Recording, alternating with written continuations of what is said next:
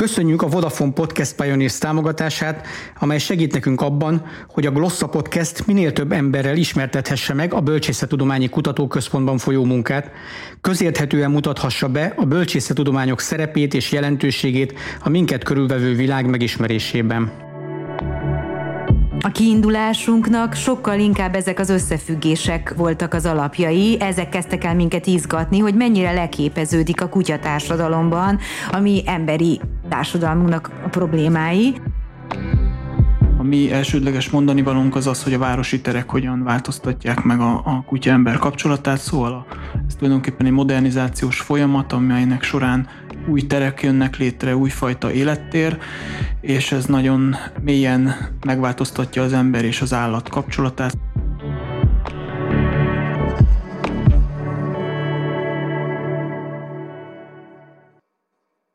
Ez itt a Glossa, a Bölcsészettudományi Kutatóközpont podcast sorozata. A kutya és az ember kapcsolata már számtalan tudományos és művészeti szempontból fel lett dolgozva, ami alapján egy dolgot biztosan megállapíthatunk, a kutyák népszerűsége töretlen, sőt, folyamatosan növekszik. Alátámasztja ezt a kijelentést az is, hogy egy 2015-ös felmérés során a kutyák egyetszámát már egy milliárdra becsülték, de csak ha a magyar háztartásokat nézzük is, akkor az derül ki az Állatorvostudományi Egyetem kutatásából, hogy minden második magyar háztartás kutyás. A kutyák és a kutyatartók számának növekedésével azonban elengedhetetlenné válik, hogy reflektáljunk magára a kutyatartásra, azaz hogyan alakult a kutyatartás, milyen jogszabályok védték az emberek és a kutyák érdekeit, milyen a nagyváros és a vidéki kutyatartás. Mindezek a kérdések pedig tulajdonképpen ahhoz vezetnek el minket, aki a pórász végét fogja, magához, a kutyatartóhoz, aki már a kutya kiválasztásával és tartásával együtt valamilyen módon az identitását szeretné kifejezni, vagy éppen megtalálni. A Glossa mai adásában ezekről a kérdésekről fogunk beszélgetni két teljesen különböző nézőpontból, meghívott előadóinkkal, Balog Ritával, a Kikutyája vagyok én, első magyar kutyás dokumentumfilm producerével, továbbá Molnár Álmossal, aki a Kétszeli Múzeum a Kutyatartás Kultúrtörténete című kiállítás egyik kurátora. A kérdezők Szilágyi Zsolt és Szabados Bettina. Mind a film, mind a kiállítás közvetett módon a kutyára reflektál, és a kutyatartástól jut el végül társadalmi kérdésekig. Azt szeretném kérdezni, hogy miért éppen a kutyát választottátok főszereplőnek, és miért és hogyan gondoltátok, hogy a kutyákon és a kutyás társadalmon keresztül lehet reflektálni az általatok választott témára? Szerbusztok, nagyon köszönöm a meghívást, és nagyon boldog vagyok, hogy van ez a tematika nálatok, mert hogy azért is választottunk, vagy azért is kezdtünk el ezzel a témával foglalkozni, mert pont azokat az összefüggéseket kezdtük mi is tovább gondolni, amiket te is itt felsoroltál. Amikor 2015-ben talán Lakatos Robert, a film rendezője megkeresett engem illetve hát a, egy dokumentumfilmfesztiválnak, a Budapesti Nemzetközi Dokumentumfilmfesztiválnak a zsűriébe volt, ha jól emlékszem, és akkor az én kolléganőm, a Sósági oda húzta hozzám a Robit, és azt mondta, hogy itt van egy fantasztikusan izgalmas történet. És akkor a Robi elkezdett kutyákról beszélni, kutyákról, és aztán kiderült, hogy ennél sokkal többről, akkor, akkor azt éreztem én is, meg azt éreztük ott mindannyian, hogy hogy ez egy nagyon-nagyon sokrétű és nagyon izgalmas történet, mert sokan tudunk hozzá kapcsolódni, és mert a Robinak ez egy nagyon fontos szempont volt, sokkal több mindent el lehet mondani a kutyákon keresztül, mint, mint közvetlenül beszélve, és az is van, hogy már sokszor a közvetlen beszédben elfáradunk. Szóval, hogy nekünk a kutya téma az egy apropónak indult, de aztán a sokrétűsége az, hogy annyira sok felé ágazik, az, az egy rendkívül gazdag talajnak bizonyult. Úgyhogy aztán sorban a folyamat során felfedeztük, hogy valóban mennyi módon lehet ehhez nyúlni, és, és ez, ez nagyon izgalmas ügy, ügyé kerekedett. És most így miért gondoltátok, hogy a kutya az, ami a kiállítás koncepciójába beleillik, és hogy a kiállítás az gyakorlatilag el tudja mesélni így a kutyatartásnak a kultúrtörténetét, ez, ez hogyan alakult ki nálatok? Sziasztok, én is köszönöm a meghívást. A Kisceli Múzeum az már több mint tíz éve olyan témákat is felvonultat a, a kínálatában, a kiállítási témaválasztásai között, ami reflektál a jelenkori eseményekre is, vagy a jelenkorban is tapasztalható folyamatokra, és éppen ezért próbál reflektálni, a, tehát jelenkori motivációból kiindulva reflektálni a múltban is tapasztalható folyamatokra, és a, a kutyás kiállítás is egy, egy ilyen motivációból adódott, tehát a fővárosnak szemmel láthatóan nagyon, hogy is mondjam, a mindennapok részévé válik a fővároson belül is a kutyatartás, és szemmel látható, hogy a köztereken is nagyon nagy számban vannak jelen kutyasétáltatók és kutya tulajdonosok, és hát alapvetően maga a város nyújtja a motivációt ahhoz, hogy témát történetileg is áttekintsük, és egy kisebb motiváció pedig a szűkebb környezetünkből származott, tehát a Kis Szeli Múzeum közelében nagyon sok kutya sétáltató tűnik fel, tehát a, a múzeum környezete az egy ilyen kedvelt kutyás kirándulóhely, és arra gondoltunk, hogy, a, hogy őket is meg, akar, meg, meg lehetne szólítani egy kifejezetten a, az ő kapcsolatuk történetéről szóló kiállítással. Úgyhogy maga a város nyújtotta a motivációt. Még hogyha a kutyáknál maradunk, nagyon érdekes, hogy a, a kiállítás az a fővárosi kutyatartásra reflektál. Míg a filmből egy ilyen teljesen vidéki, nagyon természetközeli kutyatartást figyelhetünk meg. Ezt tudnátok egy kicsit így kontextualizálni, hogy a, a kutyatartás hogyan változik a fővároshoz és a vidékhez képest? Még miatt válaszolnál azért egy, egy dolgot, hogy tegyek hozzá, hogy miért pont pásztorkutyák? Tehát az nagyon fontos elmondanom, hogy a film rendezője Lakatos Robert, egy Kolozsvárban élő filmrendező. Tehát az ő tapasztalatai, amik a kiinduló pontjai a filmnek. És akkor én is álmost hallgatva gondolkoztam el ezen, hogy, hogy azt hiszem minket valahol mindig jobban izgatott az a kutyatársadalom, meg kutyapolitikában tett megfigyelések. Szóval, hogy, hogy a, a kiindulásunknak sokkal inkább ezek az összefüggések voltak az alapjai, ezek kezdtek el minket izgatni, hogy mennyire leképeződik a kutyatársadalomban, ami emberi társadalmunknak a problémái, és akkor ezen kezdett el a Robi és az ő csapata kutatni, hol vannak a legizgalmasabb összefüggések. Borzasztó sok nyersanyagunk van, rengeteg izgalmas történet nem is került be a filmbe. Azokat a szálakat igyekeztünk kiválasztani, ahol a legmarkánsabbak ezek az áthallások. És a pásztorkutyák története az pont egy ilyen, mert azt gondolom, hogy ott, ott nagyon-nagyon látszik, hogy mi az, ami ott olyan tisztán az erdélyi pásztoroknál ott van teljesen egyértelműen, hogy nekik a kutya valamilyen célból kell, mégpedig azért, hogy a medve meg a farkas az ne támadja meg őket, és ne vigye el az állatokat és hogy innentől kezdve az a, az a politikai szál, ami mindezzel párhuzamosan fut, nagyon éles és erős kontrasztot teremt. Tehát az rendkívül gazdag kutyatársadalmi kérdések közül mi azokat igyekeztünk a filmben bent tartani, amik a legátélhetőbbé teszik a, a számunkra nagyon fontos áthallásokat. Tehát, hogy azt gondolom, hogy, hogy itt a, az ív, a társadalmi párhuzam számunkra a legfontosabb, de közben azt gondolom, hogy kutyásoknak is mindig mondom, nagyon ajánlom a filmet, mert a részleteiben viszont nagyon izgalmas és szép dolgok vannak, nagyon pontos felfedezések történnek a kutyákkal kapcsolatban, a kutyatenyésztéssel kapcsolatban, a kutyatartással kapcsolatban, főleg amik ebbe az ívbe jól beleilleszthetőek.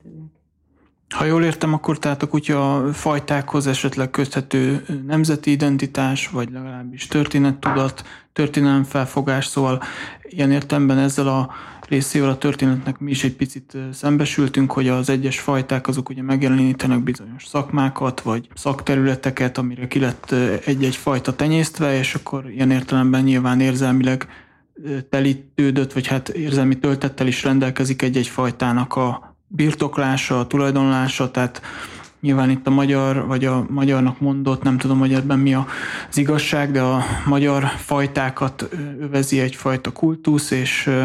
elmondható, hogy a, a város az ilyen szempontból egy ilyen speciális terep a magyar fajták számára, tehát a mi elsődleges mondani valónk az az, hogy a városi terek hogyan változtatják meg a, a kutya-ember kapcsolatát, szóval a, ez tulajdonképpen egy modernizációs folyamat, amelynek során új terek jönnek létre, újfajta élettér,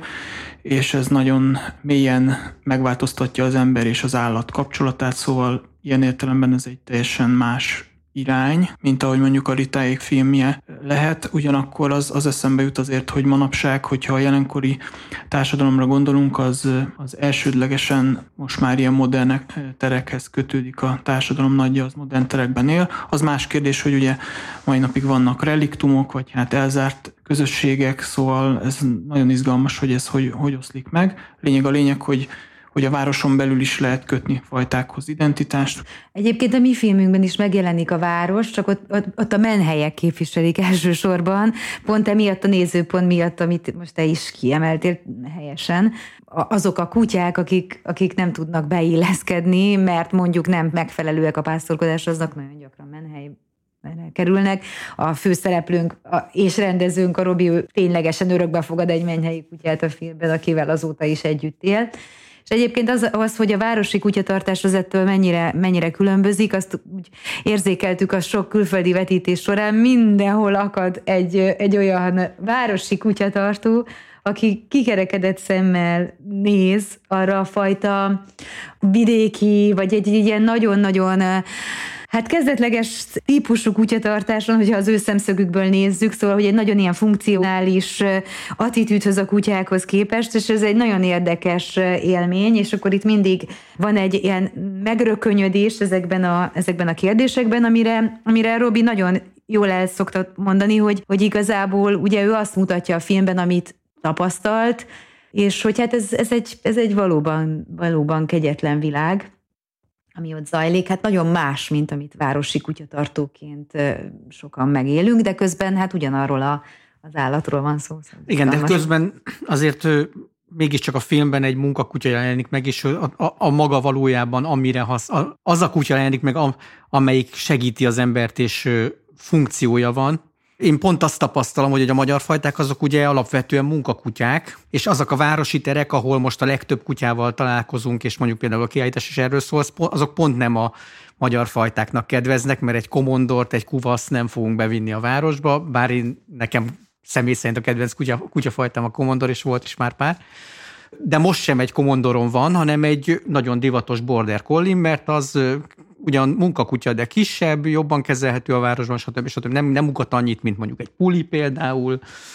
Tehát, hogy azért azt érzem, hogy, a, hogy miközben valóban van a magyar fajták körül egyfajta ilyen identitás kérdés, hogy mi büszkék kell, hogy legyünk a magyar fajtákra, ezek kezdenek azért kiszorulni ezekből a terekből, a városi terekből is, és talán ezeken a rurális vidéki tereken maradnak meg, ha, ha egyáltalán. De hát éppen ez a tragédiája egyébként a, a kuvasznak, meg ezeknek a fajtáknak, hogy miközben, ahogy mondod, eredetileg ez egy munkakutya, de azzal a, azzal a tenyésztési folyamattal, ami zajlik, amiben őt megpróbálják ezzel a nemzeti identitásról együtt kiemelni ebből a kontextusból, és például a természetes keveredést, ami fontos a munkakutya fejlődésében, kiiktatni ebből a folyamatból, a szerencsétlen megreked a kettő között, ahogy a mi talpas kutyánk is, hogy hát eredetileg egy munkakutya, és jó lenne akár házőrzése is, de hogy azzal, ami történik, valamit mi teszünk vele emberek, azzal hát ez sajnos ez így két pad között a padlóra. Hát a, most azon gondolkoztam el, hogy eredendően valószínűleg a kutyák nagy, nagy az, az feladattal rendelkezett, vagy feladatot szántak neki, szóval talán az is egy modern fejlemény, hogy létrejön a, kezdtelésből tartott semmit tevő kutya. Tehát, hogy ez azt hiszem az egyik kiállítási tablószövegben is kifejtjük, hogy, hogy a lényegében az is, az, az is leképezi a társadalomnak azt a rétegét, ami egyszerűen szabad idő, idővel rendelkezik. Tehát a, középosztály, felső középosztály az, aki úgymond hát már a 20. század elejétől is elmondható, hogy, hogy modern életformát kezd élni. Ugye a szórakozás, a hát közösségi terek gyakori használata, ez, ez a kutyákra is jellemző olyan szempontból, hogy, hogy nincs más funkciójuk, mint, mint a lelkitárs szerep, illetve a, kis kedvenc szerepkör, ami tényleg egy modern újdonság, ugyanakkor jöhet egy, egy ellen feltételezés, hogy az is az emberrel és a kutyával egyidős, hogy szeretjük őket, tehát hogy, hogy dédelgetjük őket, és, és vannak kis testű kutyafajták, akik ugye tulajdonképpen nem rendelkeznek más feladattal, mint hogy aranyosak, de tehát ez egy ilyen vívódás bennem legalábbis, hogy, hogy, hogy ugye mi, mi volt előbb a, kis kedvenc vagy a, vagy a feladat, és én most jelen tudásom szerint azt mondanám, hogy a feladat az, ami egyidős az ember és a kutya kapcsolatával, tehát, tehát eredendően a fajták is azért úgymond nem esettek, és azért foglalkoztak fajta nemesítéssel minden korokban, mert hogy az egyes fajták azok jók valamire, tehát vannak specializált területek, amik hasznosak az ember számára. De a kiállításban számomra az egyik meglepetés pont az volt, hogy sokkal korábbiak ezek az ilyen ölebek, meg a kedvencként tartott kutyák, mint ahogy én gondolnám. Tehát nem a modern korhoz köthető, hanem az jóval korábbra, nem? Az első olyan vizuális emlék, amit fel tudok eleveníteni, nyilván biztosan vannak ókori előzmények is, de amivel én találkoztam, az, az egy ilyen bécsi nek mondott kártyalap kollekció, tehát fametszettek lényegében, kártyalapok, amin, amit nagyon szeretnek a kultúrtörténészek, mert különböző szakmákat jelenítettek meg ezeken a kártyákon, és az egyiken feltűnik egy magyar főúri asszony, onnan lehet tudni, hogy magyar, hogy Árpád Sávos címer van a sarokban. A lényeg a lényeg, hogy ez az asszony, ez, ez egy kis kutyát tart az ölében, és ott simogat. Úgyhogy ez az első, amit én így fel tudok idézni, és ez ilyen 1400-as évek második feléből származik. És aztán volt itt egy lecsendesedés? ebben, és, és ut- mert hogy volt aztán, hogy visszatértünk, vagy hogy nem, ezek szerint nem vissza, hanem hogy aztán jött ez a hullám, mert hogy valamiért én, én úgy gondolom, leegyszerűsítve nyilván, mint filmesként ezt általában teszem, hogy, hogy ezért én, én abszolút újnak gondoltam ezt a, ezt a, ezt a fajta attitűdöt a kutyák felé, és ami nekem még egy tök fontos, és még fokozza ezt az abszurditást, az a pénz, hogy mennyibe kerülnek ezek a kutyák. Tehát, hogy nem, nem az van, hogy ősz dolgozik a kutya, és segíti az én munkámat, hanem óriási pénzeket költünk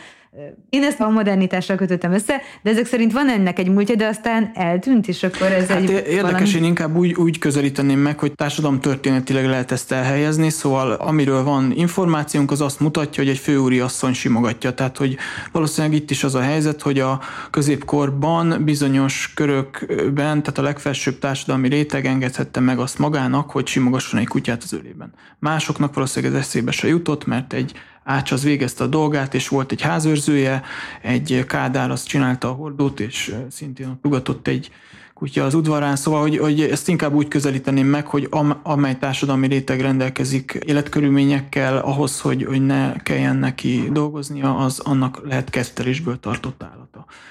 talán így. A, a dupla csavar az ott, ott jön esetleg még, amivel meg lehet spékelni az egészet, hogy, a, hogy ugye a kedvetelésből tartott fajtákat is tenyésztik egy idő után, tehát a modern ölebek az is fajtának tekinthető, szóval mini, mini változatok, például törpe, törpe változatok, feladattal rendelkező fajtáknak a törpe verziói. Szóval ez is érdekes, hogy hogy azt így lekoppintják úgymond a fajta nemesítés során úgy, hogy legyen egy, egy kis tutújgatható változat. Igen, hogy ez is nagyon érdekes, hogy az, hogy az ölebek is gyakorlatilag egy ilyen funkcióját vesztett, mondjuk munkakutyából kerültek ki. Hát én most egy bígült nevelek, és az is egy vadászkutya végül is, mégis egy fővárosi környezetben próbálom a saját életmódomhoz alakítani az ő igényeit. De hogyha ide egy kicsit még visszatekintünk így a, a fajtákra és a fajta nemesítésre, mennyire fontos az mégis, hogyha megnézzük, hogy egy országnak legyenek saját fajtái, hogy itt már beszéltünk is a, a kuvaszról, meg a kuvasznak a funkcióvesztéséről. Azt is mondhatjuk talán, vagy hogy nézhetjük úgy a kérdést, hogy van itt egy ilyen nagyon erős identitáskeresés, magyar nemzeti identitáskeresés. A kiállításon például azt láttuk, hogy kezd visszatérni a vadászat, egyre nagyobb népszerűségnek örvend. A filmben pedig konkrétan volt arra egy kísérlet, hogy határon túl próbáljanak létrehozni egy erdélyi magyar fajtát, a kalibakutyát. Ez, erre egy kicsit tudnátok még beszélni, hogy hogy hogy lehet az, hogy a magyar nemzeti identitás kereséshez is ennyire hozzájárul az, hogy mondjuk milyen fajtáink vannak. Amennyire én tudom, ez nem egy magyar specifikum, hanem ez, ez egy orsz, mi országoknak van valamiért erre egy, egy igényük, vagy vágyuk, hogy legyen nemzeti kutyájuk. És itt megint csak azt mondom, hogy nekünk ez egy fantasztikusan izgalmas ügy volt, mert minket nagyon érdekelt a nemzeti identitáshoz való viszony, ez hogyan alakul, és ezt mindezt egyébként az erdélyi magyar identitáson keresztül néztük, és akkor az ennek a, az igénye is izgatott minket, hogy ez vajon honnan ered, és hogy ez, ez, ez mit jelent, és egyébként a, a megvalósulásra is, mert ugye hogy a filmben is kiderül, hogy miközben van egy ilyen törekvés, hát az a bürokrácián egyébként elbukik, tehát ez egy létező folyamat, amit be, érintünk is a filmben, a, a gyimesi kaliba kutyának a kitenyésztése, és fajtává történő elfogadása a hivatalos kutyaszervezet, nemzetközi kutyaszervezet által, ami egyébként elbukik, és ez ilyen bürokratikus meg administratív úton, tehát ez is egy ilyen értelemben kritikai elem a, a filmben, hogy hogy működnek ezek, de az meg egy nagyon érdekes tapasztalás. A Varsói vetítésünktől kezdve a Tallini vetítésen át szintén felmerült témánk az helyi nemzeti kutyáknak a története. A filmben is szerepel, hogy egyébként ez a kuvasz nagyon hasonló változatokban. A környező országoknak is nemzeti kutyája, mert hogy létezik a környező országokban is ugyanez a fajta, csak picit másképp néz ki, és máshogy hívják. Szóval, hogy van, van erre egy igény, és Gerő András történész mondta egy beszélgetésünkön, egy filmet követő beszélgetésünkön, mesélt ennek a történetéről, ez mennyire elemi igénye egy nemzetnek, hogy legyen egy kutyája, és hogy ennek óriási története van, és ez, és ez egy nagyon izgalmas elemzés, hogy vajon miért honnan van ez az igény, ez érdekes. Én azt feltételezem, hogy azért itt megint az van, ami miatt a filmet is csináltuk, hogy egyszerűbb a kutyákra rátolni bizonyos dolgokat, és ezt előszeretettel alkalmazzuk a történelemben is. Amit a kiállításban meg tudtunk jeleníteni így a vadászatról, az, az talán a kiállításokkal is összefügg, tehát a főváros és a vadászat annyiban kapcsolódik össze, hogy ugye nagyon régi korokban, tehát amikor a Buda a királyi központ volt, akkor ugye az uralkodó szeretett járni a környékre vadászni, de most én inkább az újkorra fókuszálnék, mert az a mi szakterületünk. Tehát a reformkorról már tudjuk azt, hogy a, az akkori köznemesség, illetve az arisztokrácia nagyon szeretett agarászni, illetve a, a kopóknak is volt egy kultusza, úgyhogy én e, ezt tudom most így felidézni, hogy ez erre találtunk forrásokat, hogy a, az agaraknak volt egy nagy felfutása ilyen nemesi körökben, de ez, ez valószínűleg ugye nem egy magyar speciális fajta úgyhogy ez ilyen nemzetközi trendekbe is bekapcsolható, szóval ugye azt tudjuk, hogy sok nemes ugye utazgatott Európában, és onnan jöttek különféle trendek és áramlatok, mindenféle újítást ugye nyugatról hoztak be, és talán az agarászat is egy, egy olyan főúri kezdtelés volt, ami, amire angol minták is szolgálhattak motiváló erőként. A lényeg a lényeg, hogy Pest környékén a reformkori nemesség nagyon gyakran járt ki vadászni mm, kopókkal, ugye nyulakra, illetve rókákra, ugye ez egy nagyon gyors kutya, és tulajdonképpen a verseny versengés is ezeken a vadászatokon alakult ki, amikor a kopók egymással versengve futottak a nyúl után, és akkor ezt utána egy közös összejövetel keretében megvitatták, hogy melyik kopó volt a gyorsabb, úgyhogy volt egy közösség formáló szerepe is az ilyen agarászatoknak, illetve kopászatoknak, ezt így is nevezték annó. Tehát a, a kopós szarvas vadászatról tudok még esetleg, hogy például Podmaniszki Frigyes a visszaemlékezéseiben ezt, erről mesél nekünk, hogy kopokkal is vadáztak itt Pest közelében, és hát utána, tehát hogy Pesten is megfordultak így a, a kopókkal, illetve az agarakkal, szóval szerették ezeket úgymond mutogatni. Volt egy társadalmi, nem is tudom, presztis szerepe is az ilyen szép kutyáknak, ebeknek. Ez jut elsősorban eszembe, és ennek a leágazásaként a 19. század második felében, illetve a 20. század elején is az megfigyelhető, hogy a vadász ebeknek a tartása, a fajtáknak a figyelemmel kísérése, nemesítése, illetve tenyésztés az, az végig a főuraknak egy jelentős részét, tehát ez egy tipikus főúri kedvtelés, a, a vadászat, azt mint tudjuk, és ehhez kapcsolódóan sok főúr foglalkozott kutya tenyésztéssel. Tehát akkor így a fajta nemesítés, kutyatenyésztés az például a, a lótartás mellett egy másik ilyen fontos főúri kezdtelés volt? De ez a nemzeti identitás is a lovaknál is egyébként megjelenik ugyanúgy. Viszont amiről pedig konkrét információnk van, az 1885 évi országos általános kiállítás, ami egy ilyen nagyszabású rendezvény volt itt a városban, ott például volt egy különálló kutyakiállítás, ami számunkra azért fontos, mert ott, ott nagyon sok neves akkori hát arisztokrata megjelent és benevezte a kutyáját, és ezt az akkori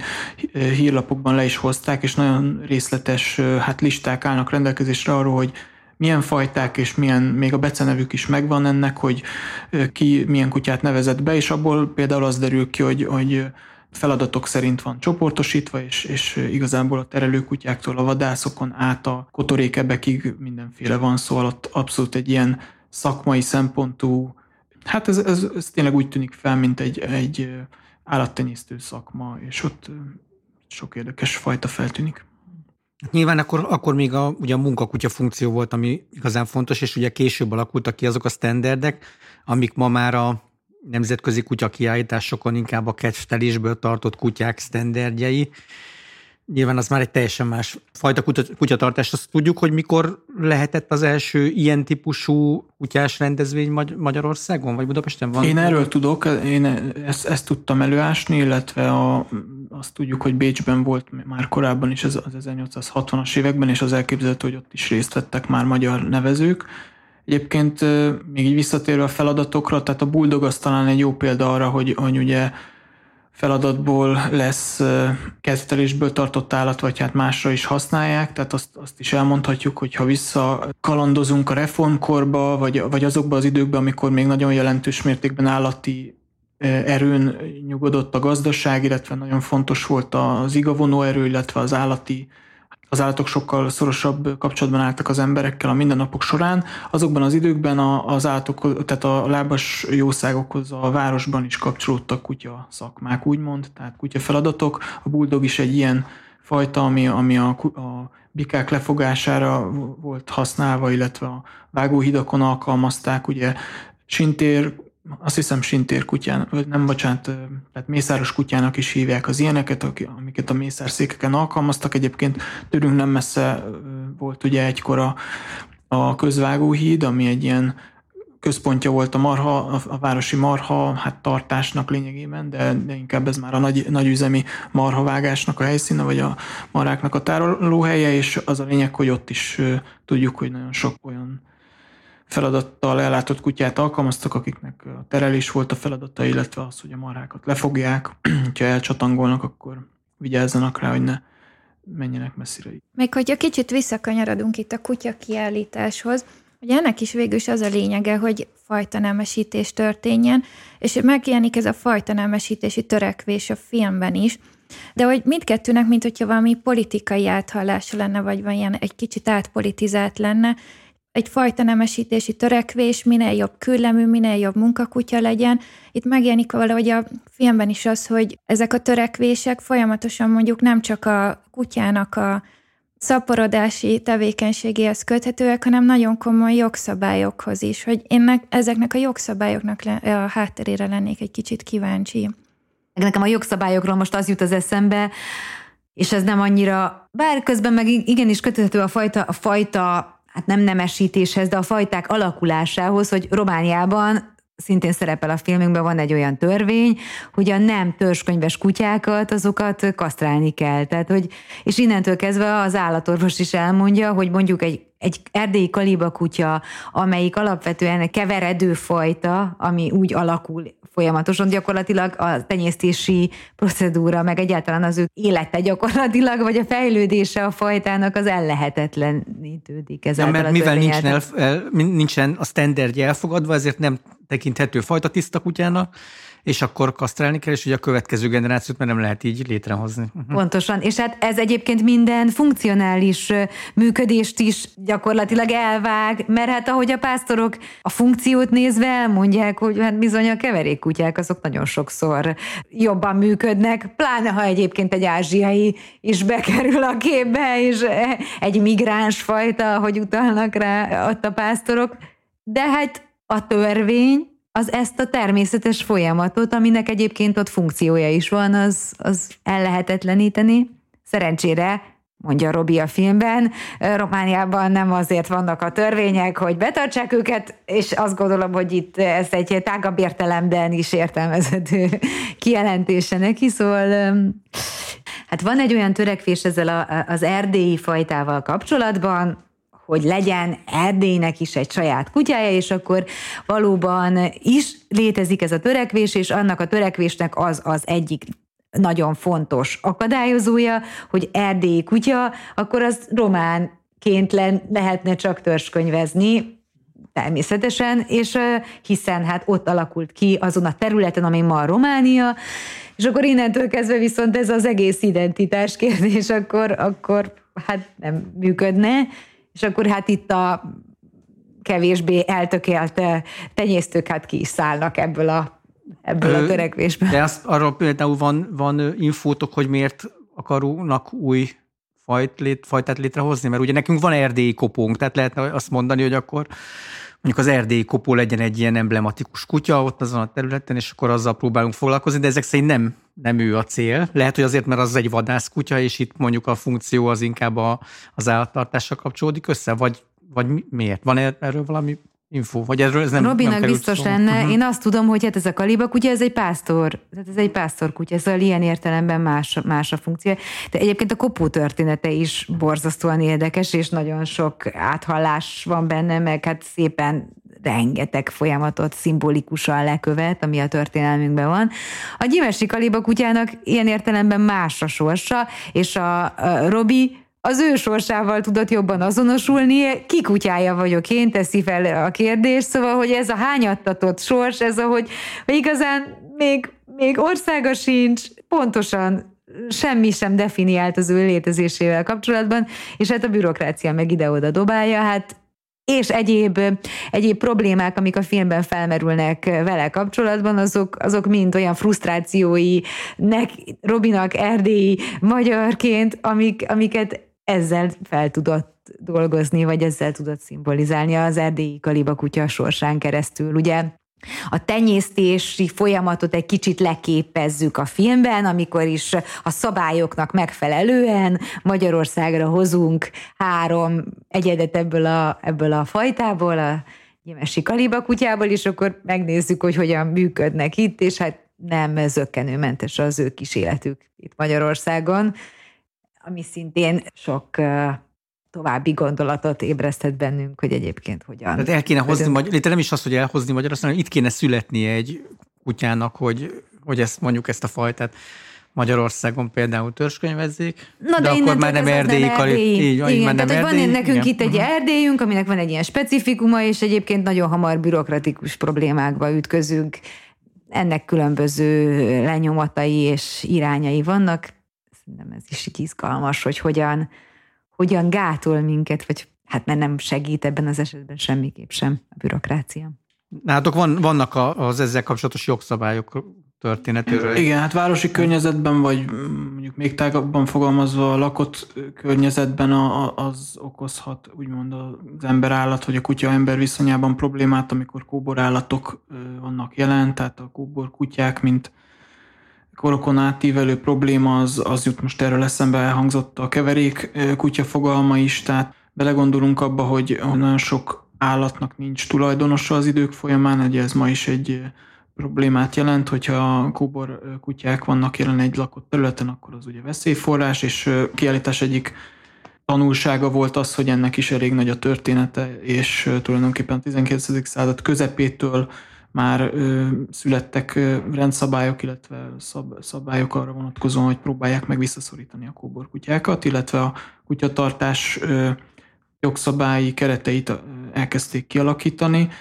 Úgyhogy az együttélésben az nagyon fontos, hogy a jog is leköveti a, az életet, és tulajdonképpen a kutyatartás szabályozott formát kap a jogszabályok által, és hát nyilván ennek van egy olyan háttere, hogy, hogy anyagi, tehát hogy bevételi forrást jelentett a városok számára az, hogyha bevezették a kutyaadót. Ugye mi ezzel szembesültünk, hogy, hogy a kutyaadó bevezetése az egy ilyen éles határvonal, tehát az, az osztja ketté a kutyatársadalmat is, mert az a kutya, aki után befizetik az adót, az, az válik törvényessé. Tehát a, ez már az 1870-es évektől így van, hogy, hogy miután bevezették, a, tehát miután befizeti az adót a tulajdonos, utána kap egy bilétát, a kiállításban látható egy, egy elég szép, véleményem szerint szép kollekció, ilyen, ilyen kutyabárca gyűjtemény, ami a 70-es évektől 20. század közepéig különböző alakú bárcákat mutat be, és ez is arra utal, hogy elég fontos szerepe lett a, a kutyaadónak, és lényegében az a kutya, aki után nem fizették be az adót, az, az a törvényen kívül állóvá vált. Tehát ez osztja ketté a kutyatársadalmat, és még ezen túl, aki, akinek még tulajdonosa sincs, mármint hogy Mm, tehát, hogy kóborállat az viszont elpusztítandónak minősült a városon belül, és ezt eleinte a hóhér végezte el ezt a csúnya feladatot, ő iktatta ki a kóborállatokat, utána pedig a szakszerű sintérség, illetve a, az állategészségügyi telep. Igen, ami nekem nagyon meglepő volt a kiállításon, hogy ezeknek az állatoknak miután ki vannak iktatva, hogy még azért van a, itt a, a holtesteknek egy utóélete, ha jól emlékszem. Igen. Ugye ez az emlegetett állategészségügyi telep a 20. század elejétől, 1905-től hát ugye nagy üzemben kezdte el feldolgozni úgymond a dögöket, ugye erről se szokás nagyon beszélni, hogy hát az állati tetemekkel ugye valamit kell kezdeni, itt nagyon komoly közegészségügyi problémák merülnek fel, hogyha belegondolunk, tehát a, az ilyen arhaikus dökkút, mint megoldás, az bizonyos városodási szint fölött már nem megengedhető, szóval az, hogy egyszerűen elföldeljük az állatokat, az bizonyos számú elhullott állat után már nem működik, és akkor erre hoztak új technológiákat, meghonosítottak itt a városon belül is, hát úgy mondják, hogy ezek ilyen termokémiai folyamatok, szóval főzésszerűség, hát ilyen nagyipari, most nem tudom ezt jobban megfogalmazni, de hogy egyszerűen a dögöket... Nem is kell szerintem, ezt már Nem megyünk így. a részletekbe, igen. Szóval fel kell dolgozni a dögöket annak érdekében, hogy ne legyen veszélyforrás. És ez egy városi feladat.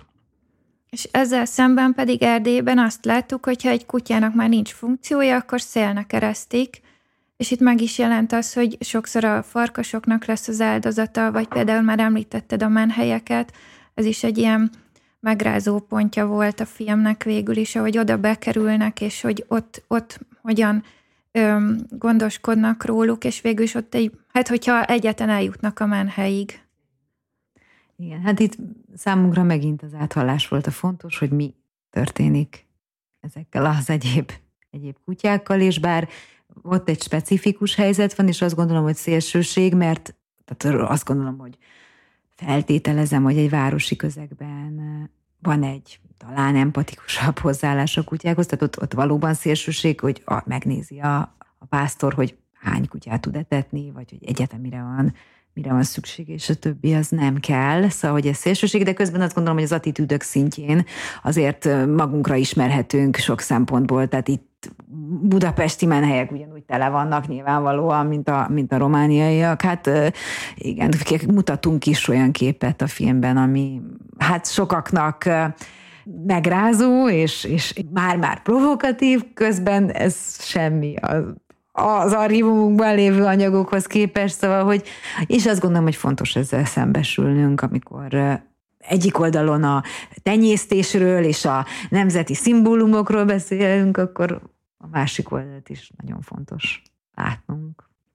Van egy erős áthallás is, hogy megjelenik ez a párhuzam, hogy hol találja meg magát mégis az erdélyi magyar ember, ahogy a, nem akarják a kuvaszt a pásztorok, mert már nem olyan erős, mint hogyha akkor a Moody is oda bekerül ebbe a funkcióját vesztve, kitagadva, bekerül egy ilyen menhelyre, mint hogyha nekem lenne egy ilyen párhuzam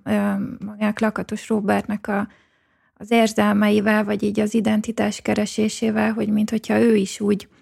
nem találná itt meg a helyét, hogy, hogy mint a kuvasz, ő is valahogy funkcióját vesztette, valahogy beleütközik a jogszabályokba, bezárják, nagyon jó ezt hallani, mert olyan sokrétű, úgy érzem a film, akárhány beszélgetésem veszek részt a filmmel kapcsolatban, meg akárhány nézői visszajelzést hallok, mindig valami új, új elem emelődik ki. Most konkrétan a Moody kutyának a, a vonalát így még nem is, nem is hallottam, vagy így nem is gondoltam én így erre kifejezetten. Ott számomra mindig önmagában a menhely volt szimbolikus, de ez, ez is nagyon izgalmas, és Hát az, hogy igen, ez, ez a Robinak a története, vagy, vagy, vagy hát az erdélyi magyaroknak ez az identitás keresése, kerül itt végül is boncolásra a kutya történetnál, az teljesen helyes. Én azt gondolom, hogy én azért nagyon szeretem ezt a filmet, mert a Robi kellően sok helyen hagy nyitott kérdéseket, a humora a filmnek számomra az, az fantasztikus, és nagyon sokat segít abban, hogy olyan kérdéseken gondolkozunk, amihez lehet, hogy nem lenne kedvünk, vagy, vagy már unjuk, vagy egyáltalán tabunak érezzük, az ő, ő, ő attitűdje, az ezt engedi, és ami szerintem fantasztikus, hogy, hogy nincs minden megfejtve, hanem csomó minden azért van ott, hogy gondolkodjunk rajta, miközben hát a kutya történet az adja magát, és az és az nagyon izgalmas és elgondolkoztató. Az, hogy ebből mi az, amit mi magunkra veszünk, az, az pedig egy újabb, újabb kérdés, de benne van ez teljes mértékben, amit mondasz, erdélyi magyarként. Én számomra ez a film olyan szempontból nagyon tanulságos volt, hogy én magam ezen korábban nem gondolkodtam, mi ez az identitás. Most Tallinnban volt a vetítésünk múlt héten, tök jó közönség volt, somó fiatal, ment a beszélgetés, és egyszer csak feltette a kezét egy, egy fiatal lány, hogy ő neki ez milyen sokat jelentett ez a film, mert hogy egyébként erdélyi. Most éppen Észtországban tanul, járja a világot, és, és mondta, hogy különböző nem, kultúrákban próbálta elmesélni, hogy ez mit jelent erdélynek lenni, de hogy nem tudta, viszont most kapott egy ilyen filmet, és ezen keresztül erről tud egy újabb perspektívát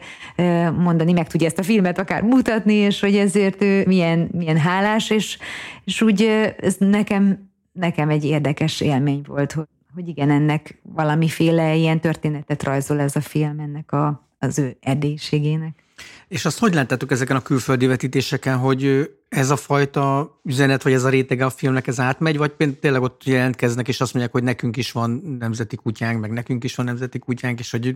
vicces volt, meg érdekes, meg stb. stb. De hogy, de hogy ezeket a rétegeket azért így értik -e?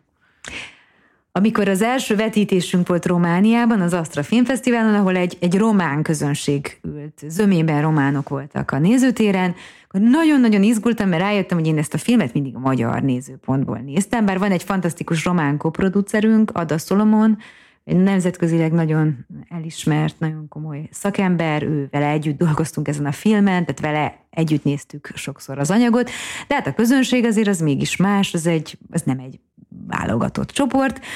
és amikor elindult a film, és elkezdtek nevetni, akkor az egy nagyon-nagyon boldog érzés volt nekem, és akkor végignéztem a filmet egy román szemszögből. És láttam, hogy bizony nagyon-nagyon működik a film, és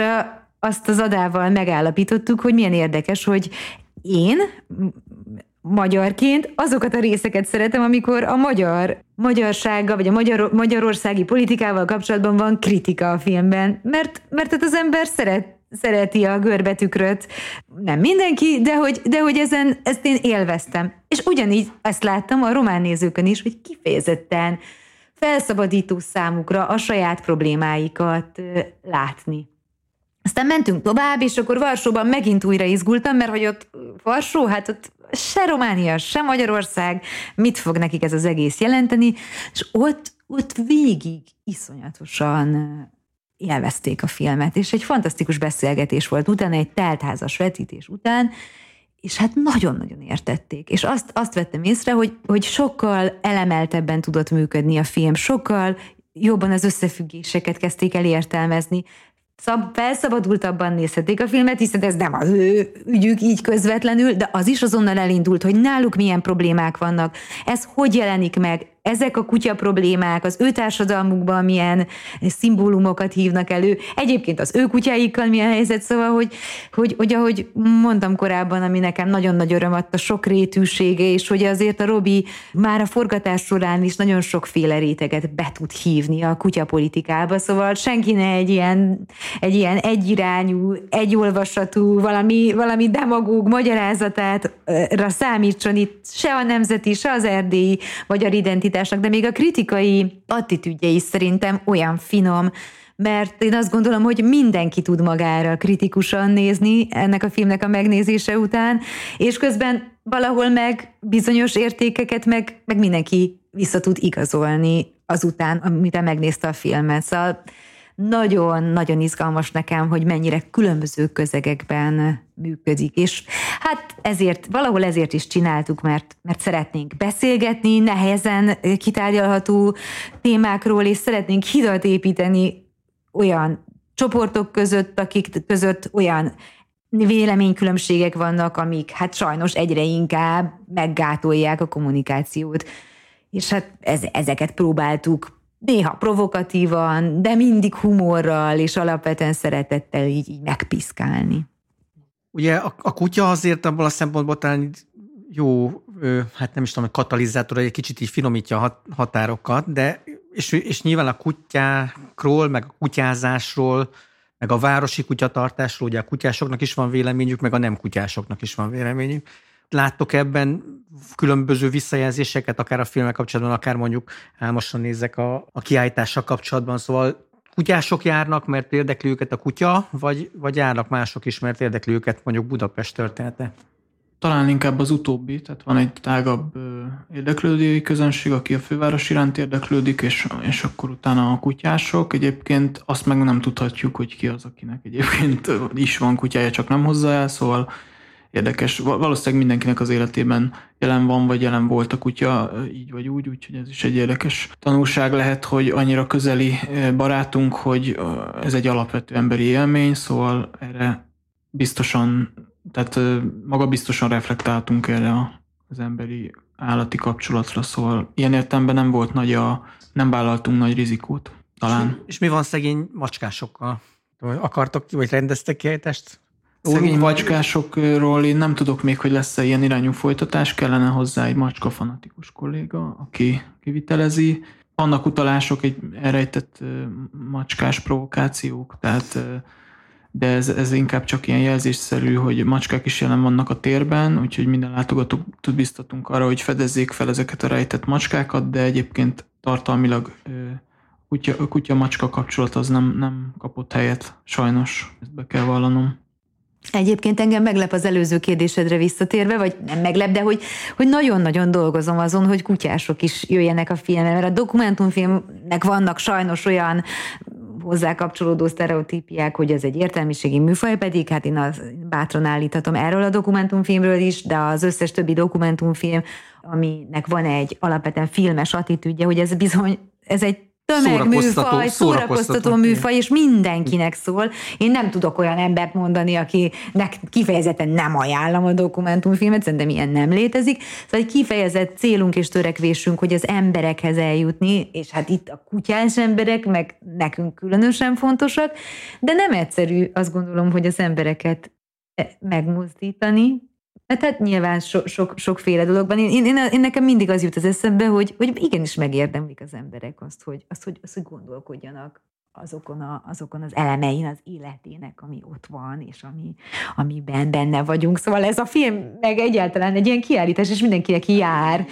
Ez, ez kicsit talán ilyen off-topic, csak az jutott eszembe ezzel kapcsolatban, amit az előbb mondtál, hogy dokumentumfilm és szórakoztató műfaj hány olyan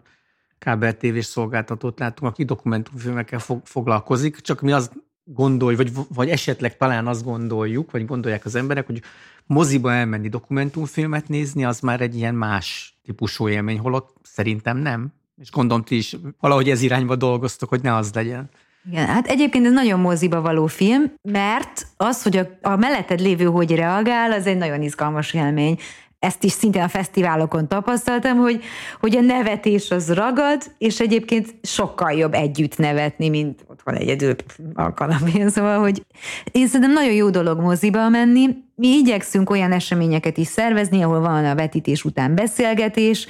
mert az, az egy plusz elem abban, hogy egy esemény legyen a moziba menés, a moziba járás. Egyébként egyre kevésbé, nincs könnyű helyzetben a, a, a ilyen szempontból, pont az említett szolgáltatók miatt sem, de közben meg szerintem nagyon fontos a közösségi élmény miatt, az, amire egyébként nagyon nagy igényünk van társadalmi szinten, de közben meg magunk is teszünk az ellen, hogy elszigetelődjünk, mert például a filmet is inkább egyedül nézzük. Egyébként ez a film, ez nem olyan sokáig van már a moziban, úgyhogy... Uh-huh. Azt tudom, hogy a, hogy a kiállítás az látogatható kutyával. Ezt gondolom, ez egy ilyen fontos. Egyrészt ott a kis Celi Múzeumban lehetőség is van erre, másrészt meg nyilván ez egy adódik ez a, ez a lehetőség. De az utolsó gondolathoz én is tudok csatlakozni, hogy a kiállítások önmagukban arra biztatnak, hogy menjünk, tehát mozduljunk ki, és vegyünk részt egy fizikailag létező térben, egy ilyen kulturális eseményen, szóval szerintem ez a, ez a kiállításoknak egy alapvető funkciója, hogy az ember mozduljon ki, úgyhogy én is mindenkit biztatnék rá, hogy ne otthonról tájékozódjon mindig, hanem keljünk útra, és akkor kutyá, jelen esetben kutyával is akár moziba is lehet kutyával menni, ha ezt akartad kérdezni. Ezt akartam. A Budapest film moziaiban is vetítjük a filmnek az Uránia moziban is, az Urániában sajnos nem, de a kínóban, Puskinban, művészben volt is kutya nézőnk, én voltam egy olyan vetítésen, ahol ott volt a kutya. Azt például tudom, hogy a Robi kutyája, a, a Connie, a kis Moody, ő, ő, nem bírta már a vágási folyamatot sem. Robi, amikor otthon nézte a különböző vágatokat, meg a nyersanyagоkat, ő mindig kiborult a többi kutya ugatásán. Tehát aki kutyát visz a moziba, az erre készüljön, hogy bizony lesz sok kutya a filmben, aki ugatni fog, és hát érzelmi reakciókat válthat ki az ebb nézőkből is, de aki ott a művész moziban nézte a filmet, az a kutya, az teljesen nyugodtan ülte vagy feküdte végig a Nyilván egy jól nevelt városi kutya volt, aki ezek a, a városi élet szabályait azt jól, azt, azt jól megtanulta. Hát meg ott is éppen lehet, hogy aktuálisan tanult. Tehát, hogy ez is egy szoktatás lehet, hogy, hogy reagáljon helyzetekre. Egyébként ő, talán a beszélgetés elején már így emlegettem, vagy itt szó került róla, hogy ugye a magyar fajták alapvetően hát veszélyben vannak. Nem tudom, hogy ezzel így mennyire találkoztatok, de én így foglalkozom is, nem is az, hogy foglalkozom, hát foglalkozom is ezzel, meg úgy utána is néztem, és hogy azt látom, hogy nagyon jó magyar fajtáink vannak, és nagyon-nagyon keveset foglalkoznak velük, ugye nem divat kutyák, és például, hogyha sétáltatom az enyémet, és jön szembe egy mudi, és azt én megismerem, akkor a gazdája nagyon boldog, hogy találkozott olyan kutyással, aki megismerte, hogy egy mudiról van szó például. Szerintem az is fontos lenne, és jó lenne, ha minél többen megnéznék ezt a kiállítást is, meg ezt a filmet is magyarok, hogy a magyar kutyákkal hajlandóak legyenek foglalkozni az emberek. Bár nyilván arról is beszéltünk, hogy ezek nem városi élethez, vagy nem feltétlenül városi élethez jól használható kutyák, kivéve vagy talán a magyar vizslákat, bár azokat meg rengeteget kell sétáltatni. Igen, itt alapvetően az a kihívás, hogyha mondjuk felvetjük azt a kérdést, hogy miért nincsenek már pásztorok, akkor ez ennek egy leágazása az, hogy miért nincsenek már pulik. Pásztorkutyák. hogy valószínűleg ez így összefügg. A... Hát meg, hogy nagyon kevés komondor van, pedig az egy fantasztikus területőrző kutya. Igen, én is nagyon jókat hallottam róla, hogy beengedi a tolvajt. Igen, de nem engedi ki. De ki már nem. Még azt emelném ki, ahogy így hallgattalak titeket, hogy mind a kiállítás, mind a, a moziba járás, hát ez egy nagyon erős közösségi élmény, és hát maga a kutyázás is egy mennyire erős közösségi élmény, egy összetartás van benne, az, aki elmegy sétálni, az akaratlanul is találkozik más kutyásokkal, úgyhogy én inkább talán így zárásképpen azt emelném ki, hogy ez egy fontos összetartó közösségi élmény, ami alapján elkezdhetünk olyanokra is gondolkodni, hogy hát kik is vagyunk valójában, ki kutyái vagyunk mi is. Nagyon köszönöm, hogy itt voltatok. Én is köszönöm. Köszönjük szépen.